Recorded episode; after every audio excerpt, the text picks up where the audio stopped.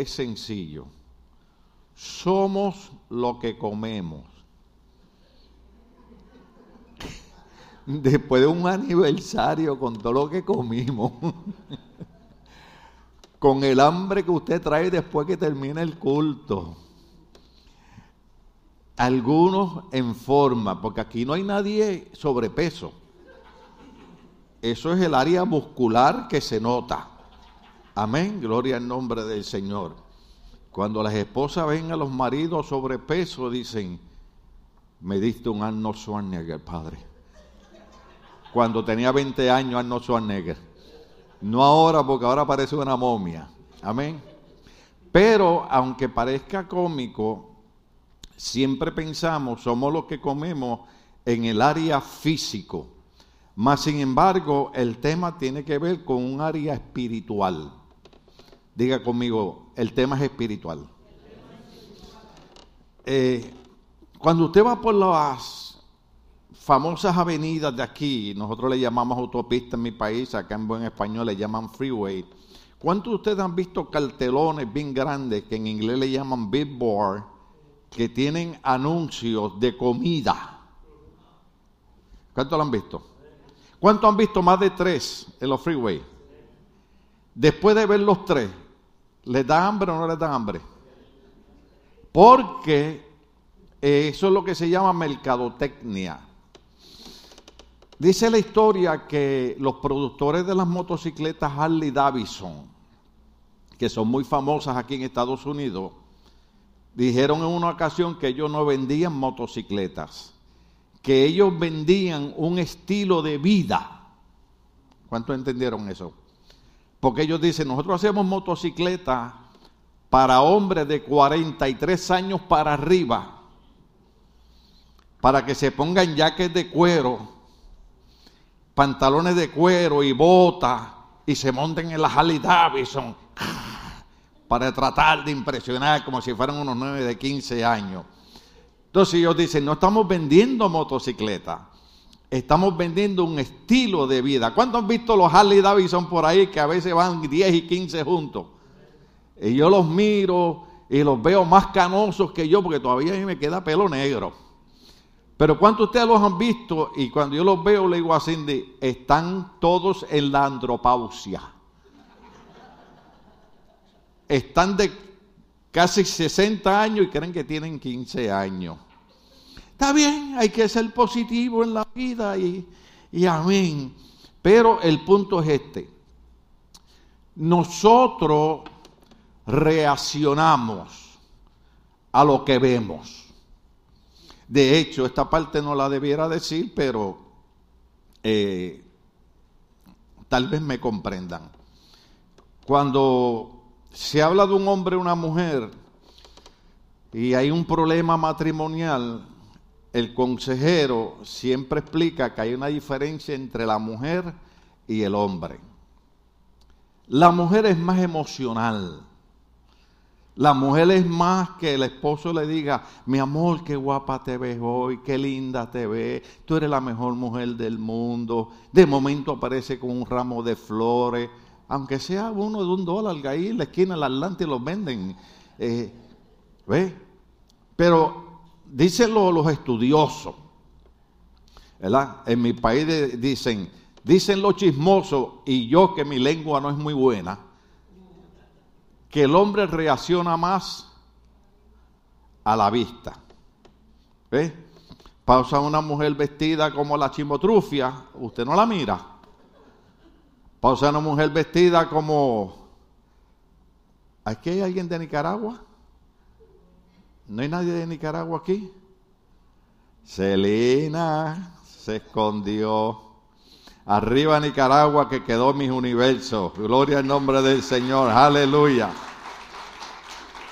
Pero yo les voy a decir una cosa. Eso fue porque nosotros los puertorriqueños somos gente buena. Pero mis universos tenía que ser Puerto Rico. ¿Ah? Una muchacha que está trabajando en un programa de salud mental con los niños. Ahora, yo pensé que le iban a dar mis universos a mi Salvador. Una muchacha sobresaliente y más con el mensaje que está enviando ese país al centro de eh, Centroamérica, de, cómo se debe de, vivir. Pero lo importante es que la corona se quedó en los centroamericanos, en los hispanos, en los latinos, porque estamos conquistando. Amén.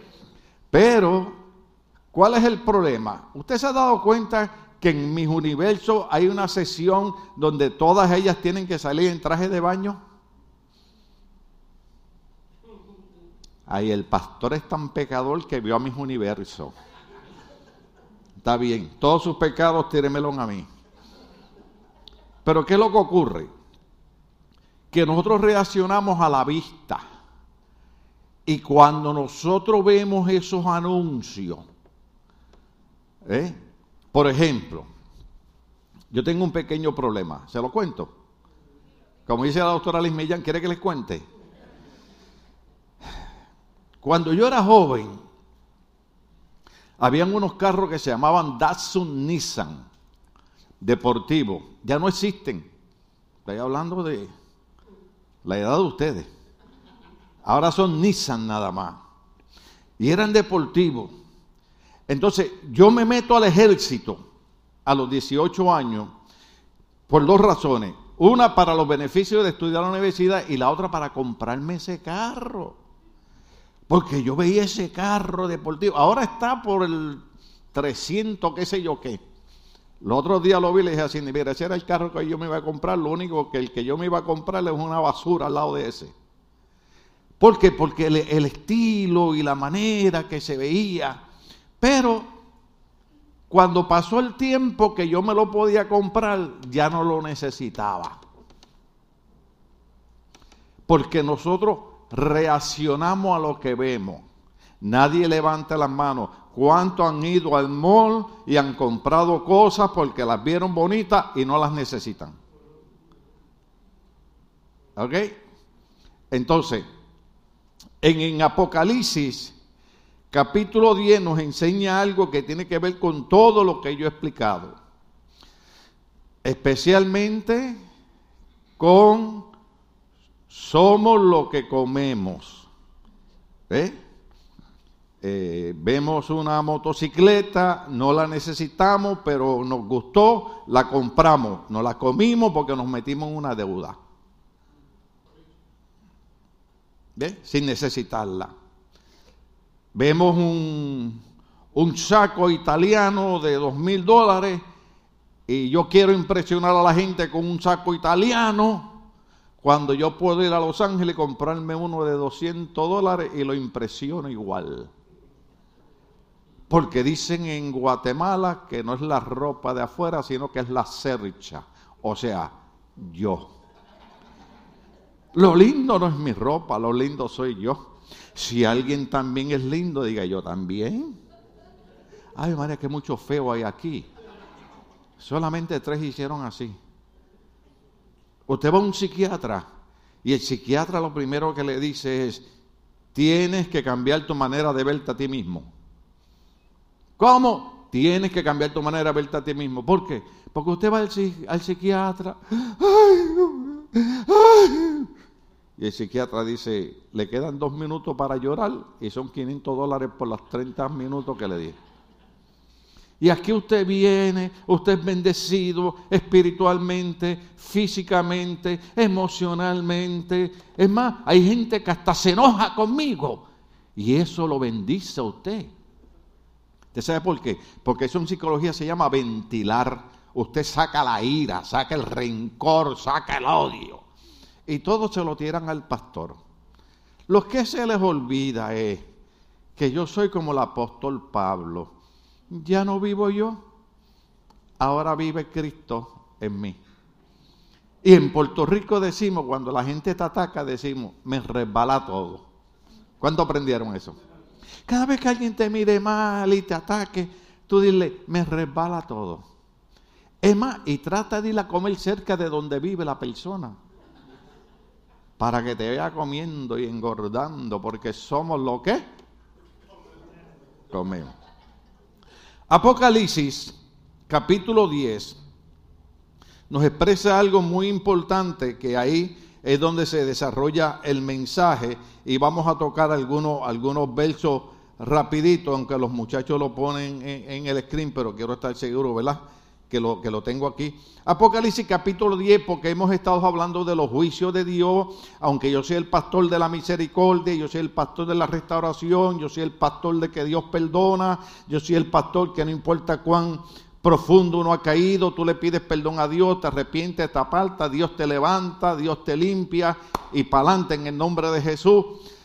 Pero también hay un libro que habla de unos juicios, de unos eventos que están a punto de suceder y usted tendría que escuchar todos los mensajes anteriores, porque por ejemplo yo no he querido pasar los últimos videos de la guerra del Medio Oriente porque es horrible, hermano, es horrible. Mientras usted y yo estamos aquí, ahora mismo están muriendo más de mil personas en el Medio Oriente, entre ellos niños. Y no solamente eso, ya Estados Unidos, por el cual tenemos que orar y orar por nuestros jóvenes, ya está envuelto en esa guerra también. Ahora todo Palestina hizo una convención para envolverse en eso también. Ahora Francia también dice que va a tener que envolverse porque es amiga de Estados Unidos. En otras palabras, recuerden que cuando empezamos el estudio de Apocalipsis dijimos que lo que nosotros estamos viendo es el principio de lo que va a acontecer después que Cristo levante la iglesia. La cosa más loca, la cosa más, más tonta para muchas personas, eso de que, de que Cristo viene Aguántese que ahorita viene algo. Pero mucha gente dice, eso es una locura, son inventos de la iglesia. Sin embargo, nunca la iglesia había visto las profecías cumplirse a la velocidad que se están cumpliendo como usted y yo la estamos viendo. Y Cristo Dios y la generación que vea estas señales es la última generación. Lo único que falta es que suene la trompeta, los muertos en Cristo resuciten y nosotros seamos transformados, nos reunamos con el reino de los cielos y subimos con el Señor. Pero todavía no, no, no es todavía la gran tribulación. Primero viene el levantamiento de la iglesia y después viene la gran tribulación. Durante la gran tribulación, lo que va a acontecer es tan horrible que lo que está pasando ahora que usted vio las noticias, madres llorando, niños decapitados, hoteles eh, eh, y hospitales derrumbados por la bomba, eso es nada para lo que va a ocurrir. Los científicos trataron de decir que fueron unas plantas, que esto, lo otro, pero ¿cuánto vieron que esta semana el río Nilo de Egipto se volvió rojo completamente? Recordándonos lo que pasó en el libro de Éxodo, ¿se acuerdan? Que fue una de las plagas del Señor. Pero los científicos siempre para engañarnos, como hicieron con el COVID, que dijeron que fue que, el COVID se escapó, cuando ahora están saliendo documentos de que hay una organización, una élite en Estados Unidos, que dice que hay que disminuir la población. Y para disminuir la población hay que matar gente. Hay países, de acuerdo a documentos, que la gente viejita, ¿cuántos viejitos hay aquí? Dicen que ya no sirven, que hay que eliminarlos. Por eso yo mi último cumpleaños es el viernes que viene. Y ahí paré. Pero mire qué cosa. Pero ese no es el problema. Esta parte sí es dolorosa. Yo escuché en un documental en la televisión que incluyendo Estados Unidos le está quitando beneficios a escuelas donde le dan servicio a niños especiales, niños discapacitados, porque son cargas para la sociedad. El Señor reprenda al diablo. Ningún niño discapacitado es, carga para la sociedad. Ningún niño discapacitado es carga para un padre o una madre. Dios sabe lo que hace. Nuestro trabajo es amar a ese niño y creer que un día Dios va a hacer algo. No, denle el aplauso a Dios y se lo merece. Yo estaba escuchando a una muchacha que eh, eh, Cindy lo vio conmigo, tuvo un accidente, quedó parapléjica los doctores le dijeron, jamás vas a caminar, jamás. Y ella empezó a agarrar terapia y agarrar terapia hasta que logró montarse en una silla de ruedas. Y la verdad, le voy a decir la verdad, le tomó 12 años. Pero hoy en día está caminando que usted jamás, si ella no le cuenta la historia, le enseña la foto, usted no cree que esa mujer estuvo parapléjica, que no podía moverse del cuello para abajo. Pero cuando tenemos fe en el Dios creador de los cielos y la tierra y clamamos a Dios y le pedimos a Dios, Dios hace que lo imposible se convierta en posible. ¿Qué, qué es lo que les quiero decir? No podemos perder la fe en Dios. Hay procesos, hay situaciones, hay razones por las cuales solo Dios sabe. Y ahorita viene en el mensaje, si no se lo digo el domingo que viene. Hay razones por las cuales Dios permite que pasemos por ciertas circunstancias, por ciertos momentos desagradables, por ciertos momentos dolorosos. Pero Dios sabe que es parte del proceso para que nuestra fe se haga fuerte. Hay gente que a la primera que usted le pincha un dedo, imagínese, a mí el enemigo me da con todo. Es más, yo le iba a pedir la oración a ustedes, que orarán por mí, porque cada domingo que voy a predicar, el enemigo se encarga que todo el sábado, toda la noche y toda la madrugada haya ruido en todo el vecindario, para que yo no duerma. Yo estoy sin dormir, yo ando desvelado. Yo estoy viendo doble, pero yo, yo estoy contento, veo la iglesia llena. Y es que estoy viendo doble, cada persona la veo doble. Si yo les pido la oración, Señor, ayuda al pastor. Aunque usted me odie, ore por mí. Ay, Señor, tú sabes cómo me caí de gordo y pesado, pero, pero ayúdalo al pobrecito, ayúdalo. No, pobrecito el diablo. Hay un cántico. Ay, pues se me fue el tiempo, tenemos que irnos, estamos o seguimos.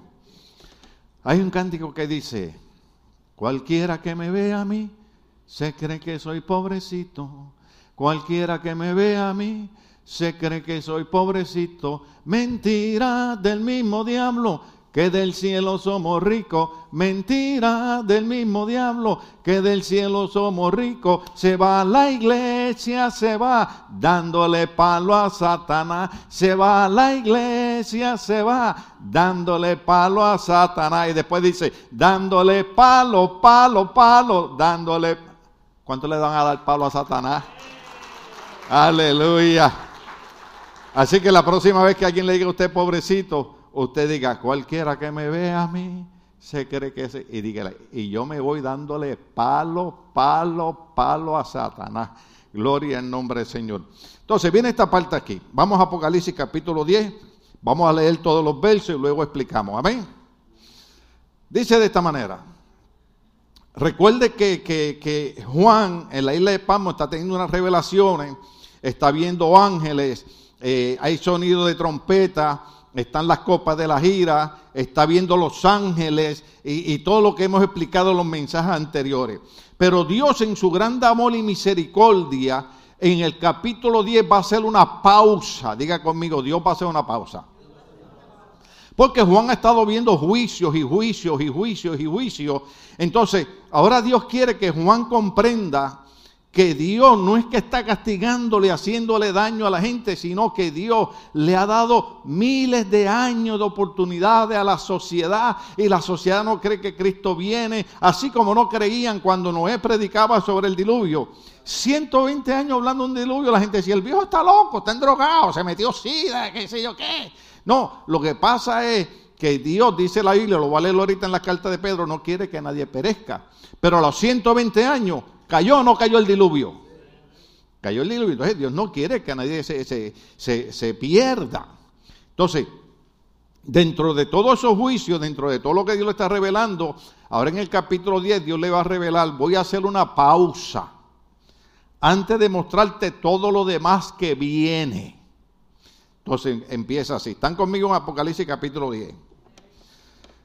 Yo uso la nueva versión internacional, ustedes usan algunas mejores que yo, pero a mí me gusta esta porque es más sencilla, gloria al Señor. Yo estudié con la Biblia católica Nacar Colunga, que es la versión más cruda y, hay palabras ahí que usted no quiere ni que yo repita, gloria al nombre del Señor. Después vi a otro ángel poderoso. Ahora, Juan ahora no está en el cielo, Juan ahora está en la tierra. Después vi a otro ángel poderoso que bajaba del cielo envuelto en una nube. Un arco rodeaba su cabeza. Un arco rodeaba su cabeza. Creo que voy a tener que hacer un alto ahí en ese verso para poder explicar, poder explicar algo un momentito. ¿Sí lo puedo hacer? Ok.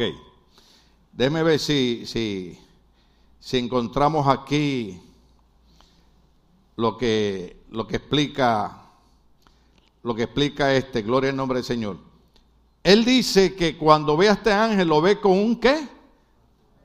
Un arco iris. Entonces, cada cosa tiene su símbolo en el libro de Apocalipsis.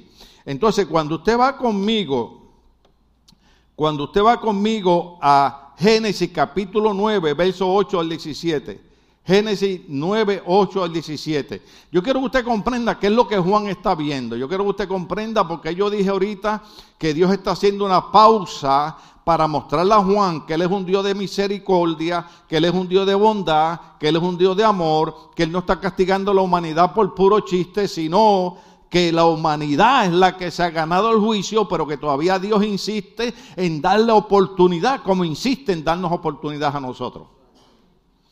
Entonces dice, él, vio, él vio en el ángel un qué? Un arco iris. ¿Qué representa el arco iris? La misericordia y el pacto que Dios hizo con la humanidad. Génesis capítulo 9, verso 8 dice, Dios les habló otra vez a Noé a sus hijos y les dijo, yo establezco mi pacto, diga conmigo pacto, porque un pacto no puede ser violado mi pacto con ustedes, con sus descendientes. Diga conmigo descendiente. Oh, descendiente, porque ahorita vamos a enseñar la foto del nietecito de Pati y de Juan, que la tenemos ahí. O sea que ese pacto no es solamente con Pati y con Juan, sino también con sus descendientes, con sus hijos, con sus nietos y conmigo hasta con mi bisnieto. Gloria al nombre del Señor. Y tranquilo, que Dios me va a dar año para tener hasta tataranietos. ¿Usted se imagina usted escuchando a mí todavía, yo hasta teniendo tataranietos? Usted tiene que estar loco para venir a esta iglesia. Pero yo preferiría estar loco que venir a una iglesia donde me alimentan y me enseñan la palabra como es, aunque me duela. Entonces dice, hizo un pacto con todos los seres vivientes que están con ustedes, es decir, con todos los seres vivientes de la tierra que salieron del arca. ¿Se acuerdan que lo mencionó ahorita? Las aves y los animales domésticos y salvajes este es mi pacto con ustedes. Nunca más, nunca más serán exterminados los seres humanos por un diluvio. Nunca más habrá un diluvio que destruya la tierra. Y Dios añadió, esta es la señal del pacto que establezco para siempre con ustedes y con todos los seres vivientes que la acompañan. He colocado mi qué? ¿Y qué vio Juan con el ángel? He colocado mi alto arcoíris en la nube, el cual servirá como señal de mi pacto con la tierra. Cuando yo cubra la tierra de nubes y en ella aparezca el arcoíris, me acordaré del pacto, diga pacto, que he establecido con ustedes. Diga, es conmigo el pacto y con todos los seres vivientes. Nunca más las aguas se convertirán en un diluvio para destruir a todos los mortales. Cada vez que aparezca el alqué que vio Juan en el ángel, cada vez que aparezca el arcoíris entre las nubes, yo lo veré y me acordaré del pacto que establecí para, para, para, para siempre con todos los seres vivientes que hay sobre la tierra. El último verso. Dios concluyó diciéndole a Noé, este es mi pacto que establezco con todos los seres vivientes que hay en la tierra.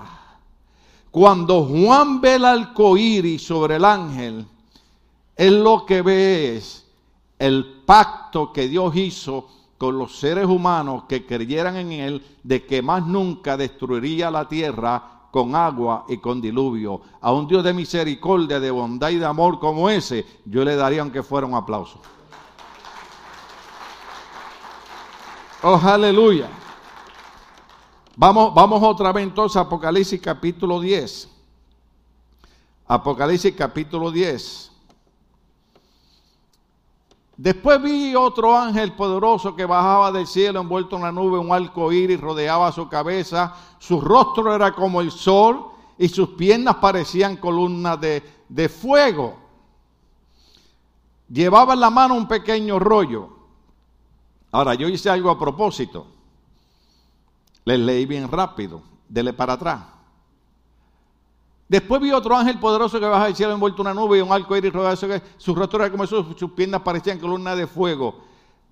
El arco iris bajaba envuelto en una qué? ¿En una qué? Eh, bajaba envuelto en una nube. Ahora, yo quiero que usted vea conmigo el Salmo 104, verso 3. Salmo 104, verso 3.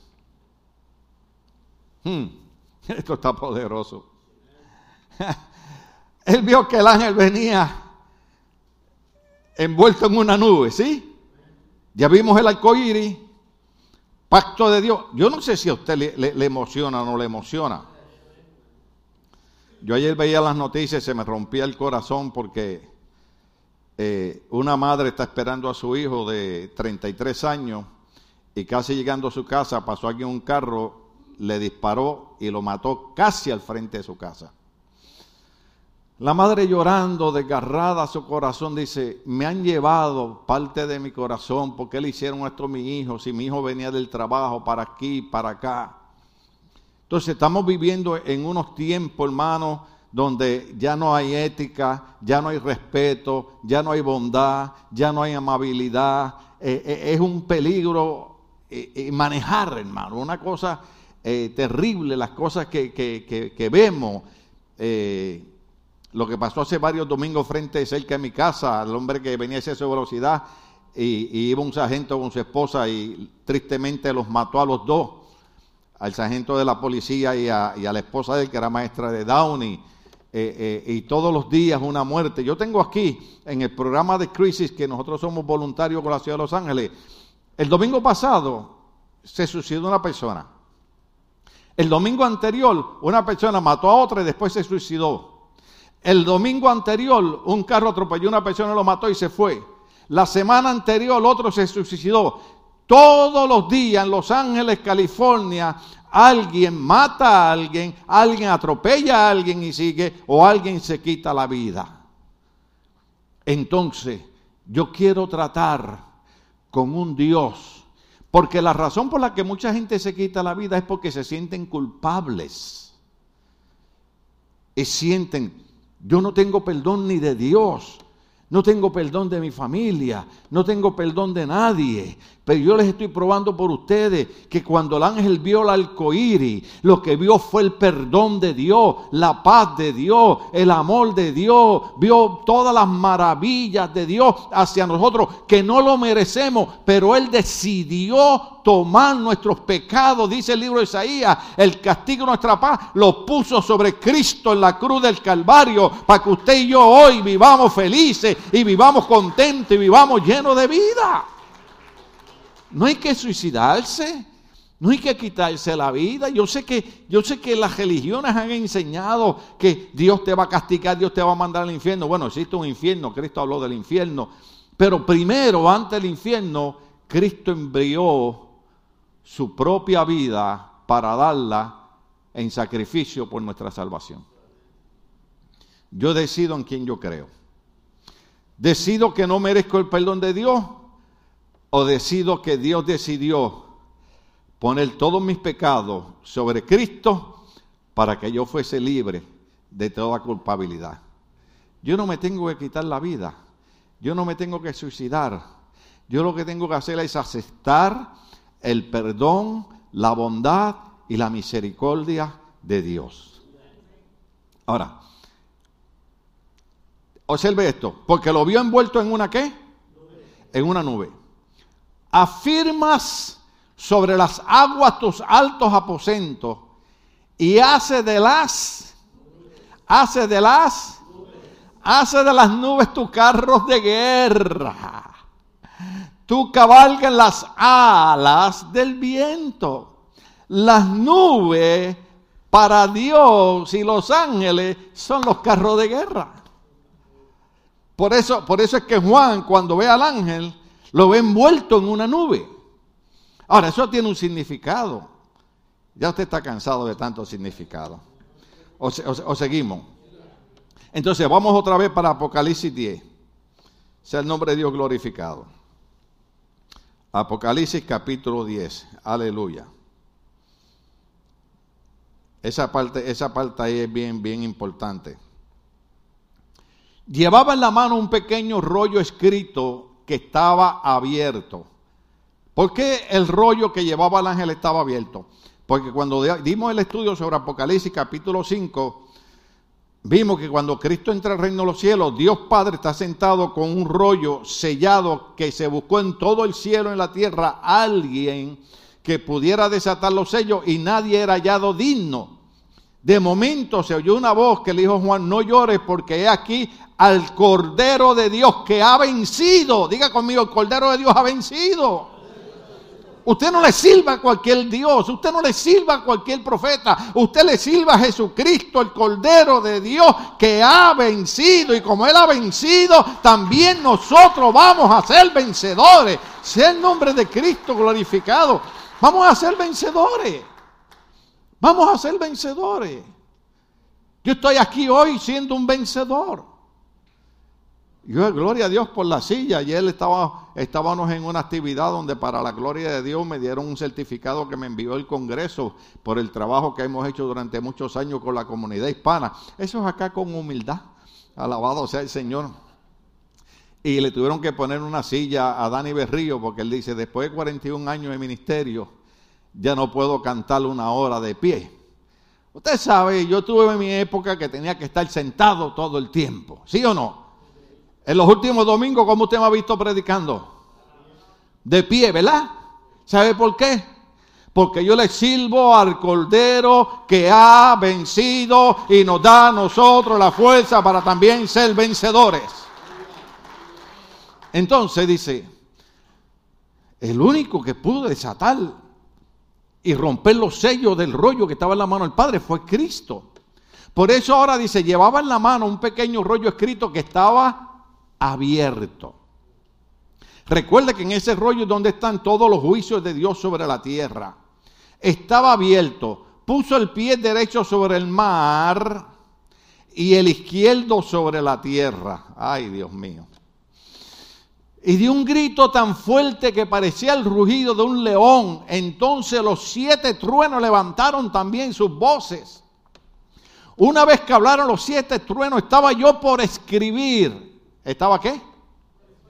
Estaba yo por escribir, pero oí una voz del cielo que me decía, guarda en secreto lo que han dicho los siete truenos y no lo escriba. Acá entre usted y yo, cuando pasaba algo en el barrio, acá nosotros que somos gente educada, gente de deporte, no corríamos a ver qué había pasado. ¿Ah? Mire, aquí vino una vez una señora de visita. Lo digo, si no lo digo. ¿Lo digo? ¿Sí? Gracias, solo a ti te voy a pagar el desayuno. Y de momento, ¡pum! Un accidente al mismo frente de la iglesia. Pues naturalmente, dos automóviles, porque no fueron dos platillos voladores, fueron dos, dos carros que chocaron. Y la mujer se levanta a mitad de predicación. La primera vez que vino a la iglesia, abre la puerta, se tira al medio de la calle. Y usted sabe cómo es aquí. El accidente está en el medio y los carros siguen pasando por el lado. Y ella se para y de ahí marca el 911 y llama a la policía y se queda ahí. Y ella era la periodista, ella era la, la, la anchor. Y, le digo, ¿y esta loca de, perdón, ¿y esta señora de dónde salió? Porque somos o no somos así. ¿Ah? Yo vivía en un lugar en Puerto Rico y yo me levantaba a las 6 de la mañana a tomarme mi cafecito en el balcón porque entraba a la cita a trabajar y estaba a 15 minutos de camino. yo vivía en unos duples y al lado vivía una señora muy buena, muy buena vecina, tremenda señora. Entonces en Puerto Rico nosotros le llamamos ventanas Miami a las que son acá de cristales, pero allá son de metal, que usted tiene, tiene una palanquita, usted la abre un poquitito y puede mirar. ¿Verdad? Y cuando yo llegué como a las 10 de la noche de la iglesia, había un Volkswagen color verde. Espero que aquí ninguno tenga Volkswagen verde. Entonces, pues yo me acosté a dormir. Al otro día, yo estoy en el balcón tomando el café y ella sale a tomarse su café también en el balcón. Eh, buenos días, ¿cómo estás? Me dice, oye, ¿tú te fijaste que el del Volkswagen ese que yo nunca había visto, se fue a las 2 de la mañana a saber dónde estaba metido? Y yo digo, entre mí, esta vieja está loca. A las 2 de la mañana yo estoy roncando.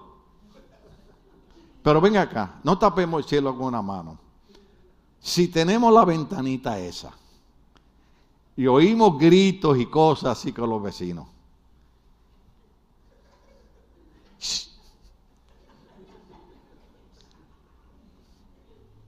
¿Sí o no? Entonces, él va a escribir porque él quiere saber qué es lo que... Y Dios le dice, no escribas, no escribas.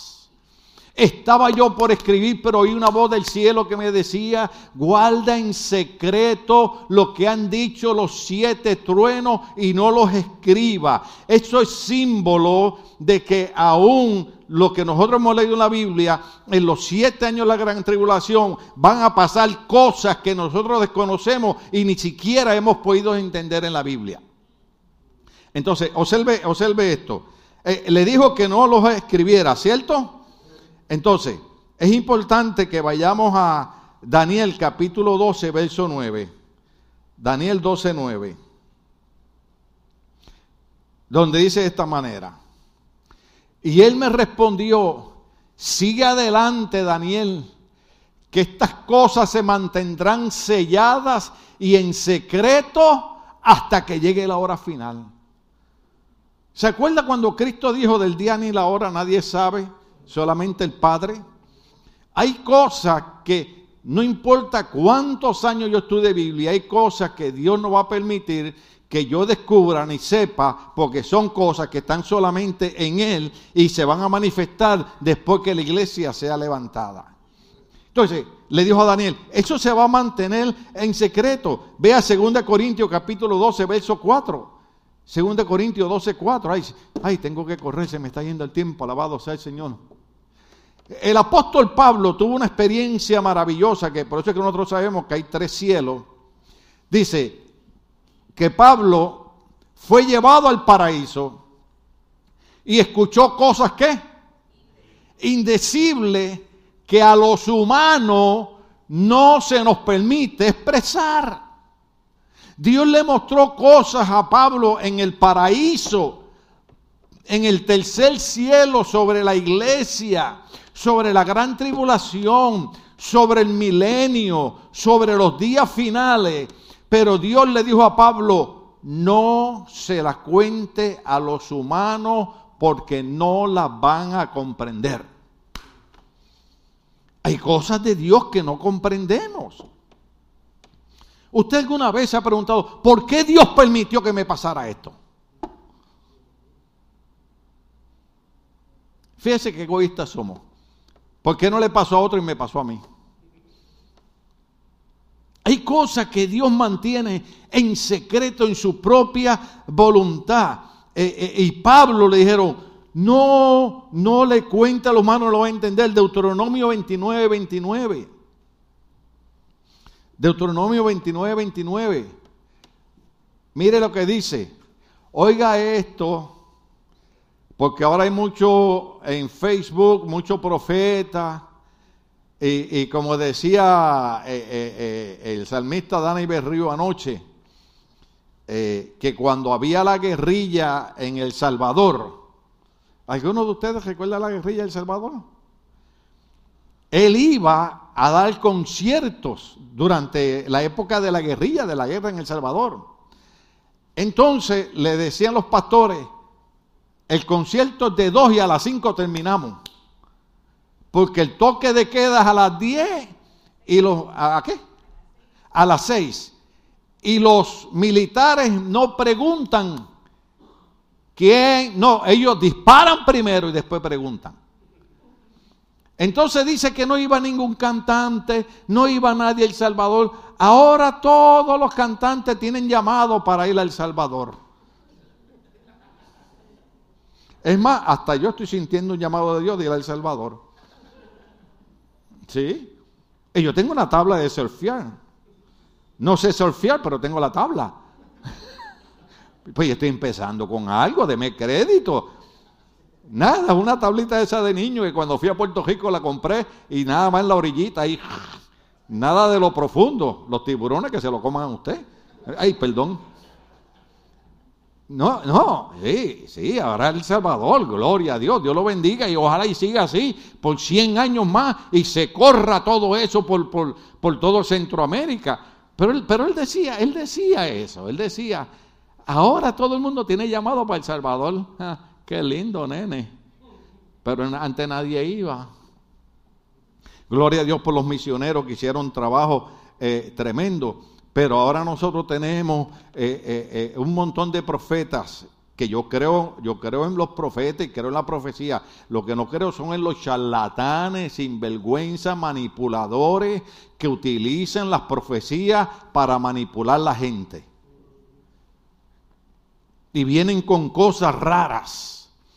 Cuando la Biblia dice, lo secreto le pertenece al Señor nuestro Dios pero lo revelado nos pertenece a nosotros y a nuestros hijos para siempre, para que, dígalo, obedezcamos todas las palabras de esta ley. Lo secreto, Deuteronomio 29, 29, pertenece a Dios. Por eso cuando usted ve estos profetas raros que, que eh, te vas a casar con fulano, te vas a casar con fulana, para aquí, para acá. Usted dígale, ¿y quién le dijo usted que a mí me gusta la chimotrufia esa? ¿Cuánto, ¿Cuánto estamos aquí? Estamos aquí. Yo sé que yo sé que hay mujeres que le gustan los hombres molachos y todas esas cosas, está bien. Para los gustos los colores. Pero que venga un profeta. A mi iglesia de Puerto Rico, Garo, la esposa de Lito, estaba embarazada, oiga, tenía una panza. Y llega un supuesto profeta a la iglesia que mi pastor le invitó y la llama. Y la ve y le dice, Dios me muestra que tú vas a tener una criatura. Y yo como era más joven y era medio loco, no aguanté el comentario y dije, con esa panza, ¿quién no sabe que va a tener una criatura? ¿Cuánto estamos aquí todavía? Usted viene para acá embarazada y Dios me muestra que tú vas a tener un bebé. Un marciano lo que le va a salir porque, por la falsa profecía que está creyendo.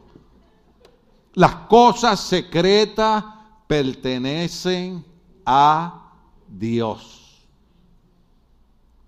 Así que cuidado con los libros raros que usted lee, cuidado con las páginas raras que usted se mete en internet, Cuidado con la cuestión esta de las prácticas esas que salen en, las redes sociales.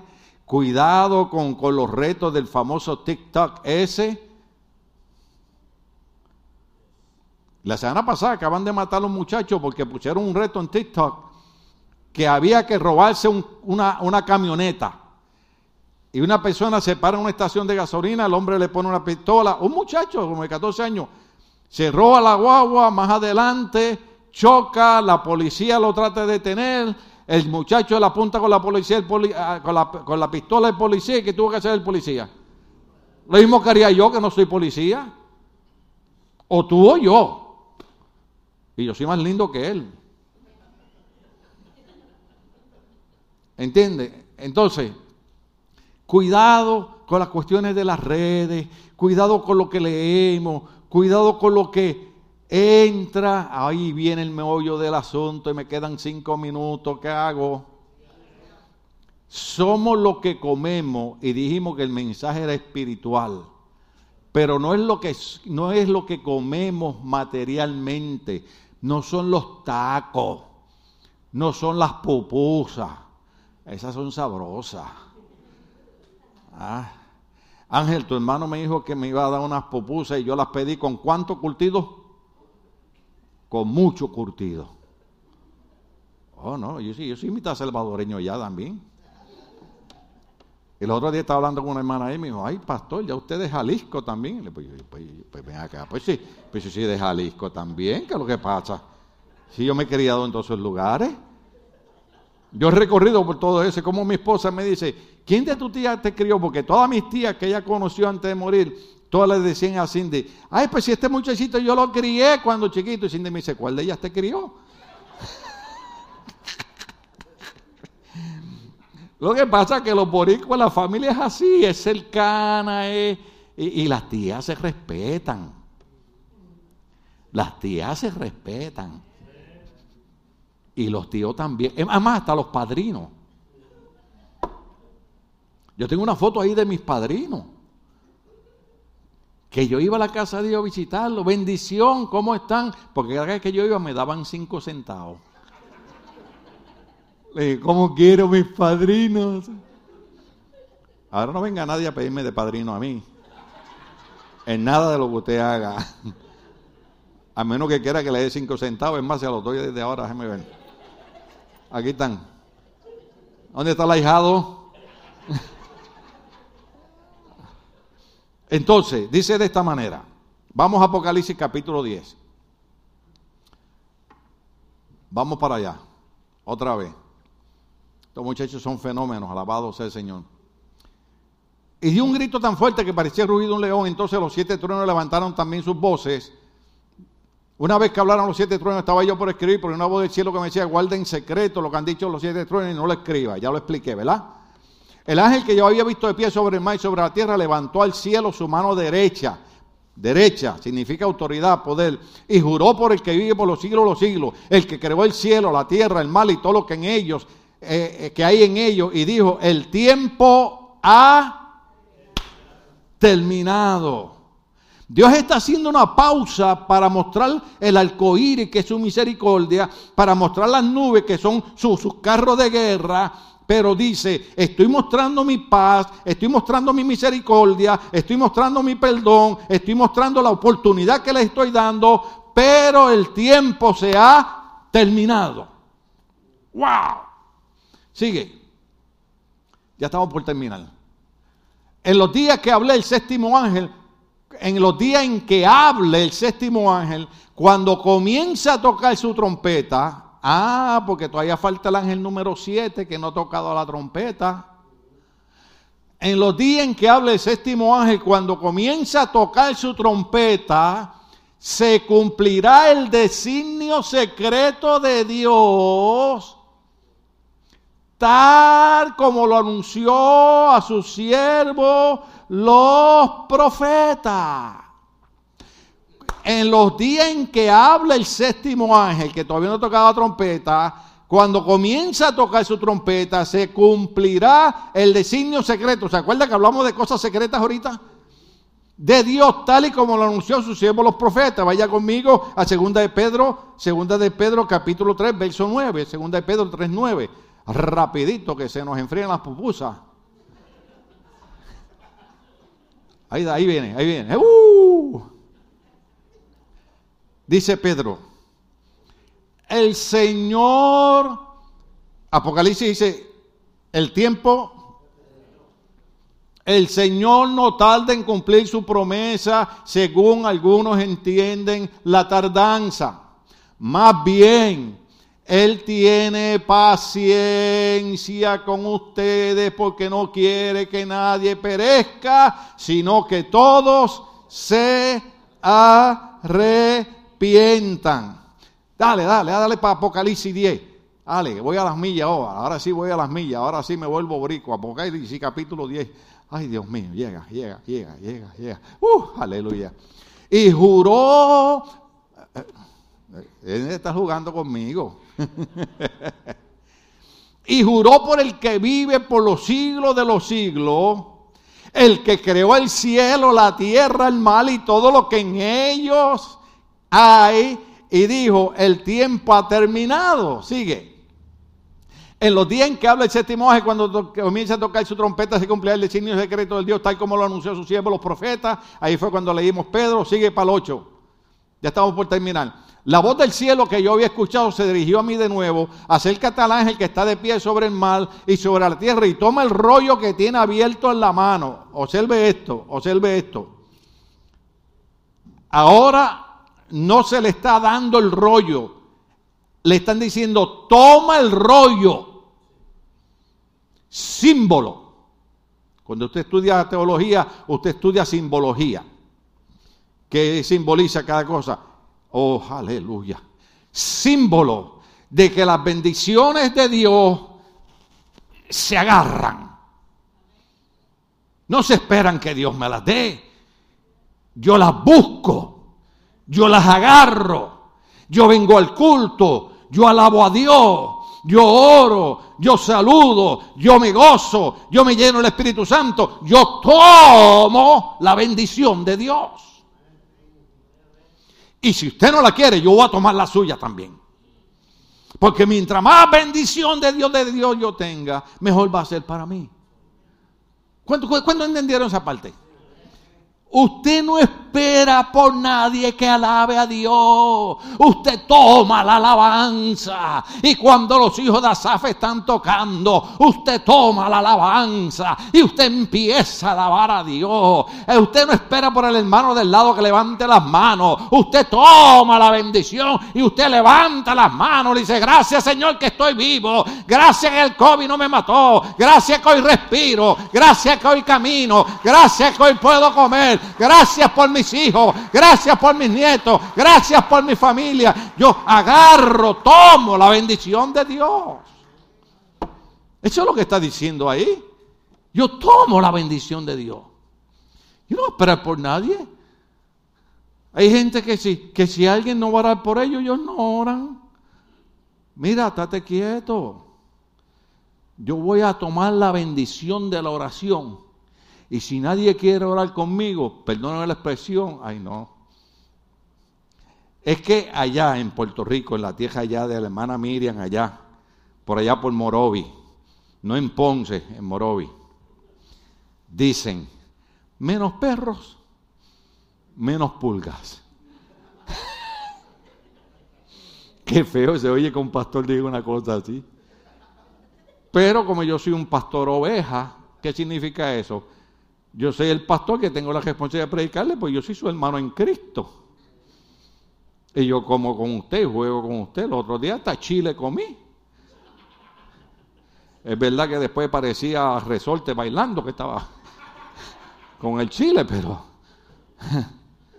Eh, eh, mire, hermano, si usted me acompañó ahora lloro, estate quieto. Toma la oración tú. Toma la bendición tú. Entabla una relación con Dios tú de la oración. Métete con Dios tú. Dobla rodilla. Ora sentado, de pie, acostado, bañándote, como sea. Pero toma tú la bendición. Eso es lo que significa eso. El ángel no le dio. Él tomó. Ay, qué pena que tenemos que terminar. Sigue, sigue, sigue para otro verso. Sigue para otro verso. Me acerqué al ángel y le pedí que me diera el rollo. Él me dijo, tómalo y cómetelo. ¿Y qué? Porque somos lo que comemos. Te amargará la boca las extrañas, debo decir, te amargará las extrañas, pero en la boca te sabrá dulce como la miel. En la boca te, te saldrá dulce como la miel. Salmo 119, 103. Salmo 119, 103. Mire qué, dice ahí. Cuán dulce son a mi paladar tus palabras. Son más dulces que la miel a mi boca. ¡Wow! Dale para atrás Apocalipsis 10 otra vez. Entonces dice, pero en la boca te sabrá dulce como la miel Sigue, que estamos terminando. Lo tomé de la mano del ángel y me lo comí. Lo tomé de la mano del ángel y me lo comí. Me lo comí. Me lo comí. Porque somos lo que comemos. Ahora, el mensaje es espiritual. Somos espiritualmente lo que comemos espiritualmente. Lo tomé de la mano al ángel y me lo comí, me supo dulce como la miel, pero al comérmelo se me amargaron las extrañas. Sigue por ahí. Entonces se me ordenó, tienes que volver a profetizar acerca de muchos pueblos y naciones, lenguas y reyes. Ese es el último verso, ¿verdad? Ahí terminamos. Mire eso. Entonces se me ordenó, tienes que volver a profetizar acerca de muchos pueblos, naciones, lenguas y reyes. Entonces, ¿Qué, lo, es lo que está diciendo él aquí? ¿Qué es lo que está diciendo él aquí? Cuando él come el libro, es como la miel en su paladar, pero cuando entra le es amargo. ¿Sabe por qué? Porque ahora a él le toca, a él le toca profetizarle y predicarle a la gente cosas que para él le son difíciles predicar como hablar de los juicios de Dios, como hablar de la venida de Cristo, como hablar de la gran tribulación, como hablar de somos lo que comemos espiritualmente. Por eso es que cuando lo come le es dulce como la miel, pero la amarga. Dice, porque de adentro de mí van a tener que salir predicaciones y mensajes que a la gente no le van a gustar, pero tengo que traerlo porque se me ordenó comer el libro de Dios. Termino con Romanos capítulo 12, verso 2, que lo hemos usado tantas veces, tantas veces, pero somos lo que comemos espiritualmente. Somos lo que comemos espiritualmente. Empecé el mensaje diciendo de los anuncios que usted ve en los freeways, ¿verdad? Y eso en los anuncios en los freeways, usted lo ve con los ojos y se meten a, a su mente. Y acaba de comer y le da hambre. Tiene un carro viejito, pero que lo lleve y lo trae, pero ve un anuncio de un carro nuevo y quiere meterse en el carro. ¿Dónde estamos aquí? No, no hay problema, cómpreselo si puede. Y yo me voy a comprar un Rolls Royce, hermano, y lo voy a parquear ahí. Todo el parking va a ser para el Rolls Royce. Pero observe esto. Romano 12.2, pero usted tiene que leerlo despacio conmigo. No se amolden al mundo actual si no sean transformados mediante la renovación de su mente, así podrán comprobar cómo es la voluntad de Dios buena, agradable y perfecta. Somos lo que comemos espiritualmente. Y Dios en el capítulo 10 hace una pausa para decirle a su pueblo, ustedes tienen ya que hacer lo que dijo el hermano Greg Laurie esta mañana. Yo lo estaba viendo en la predicación. Me extrañó.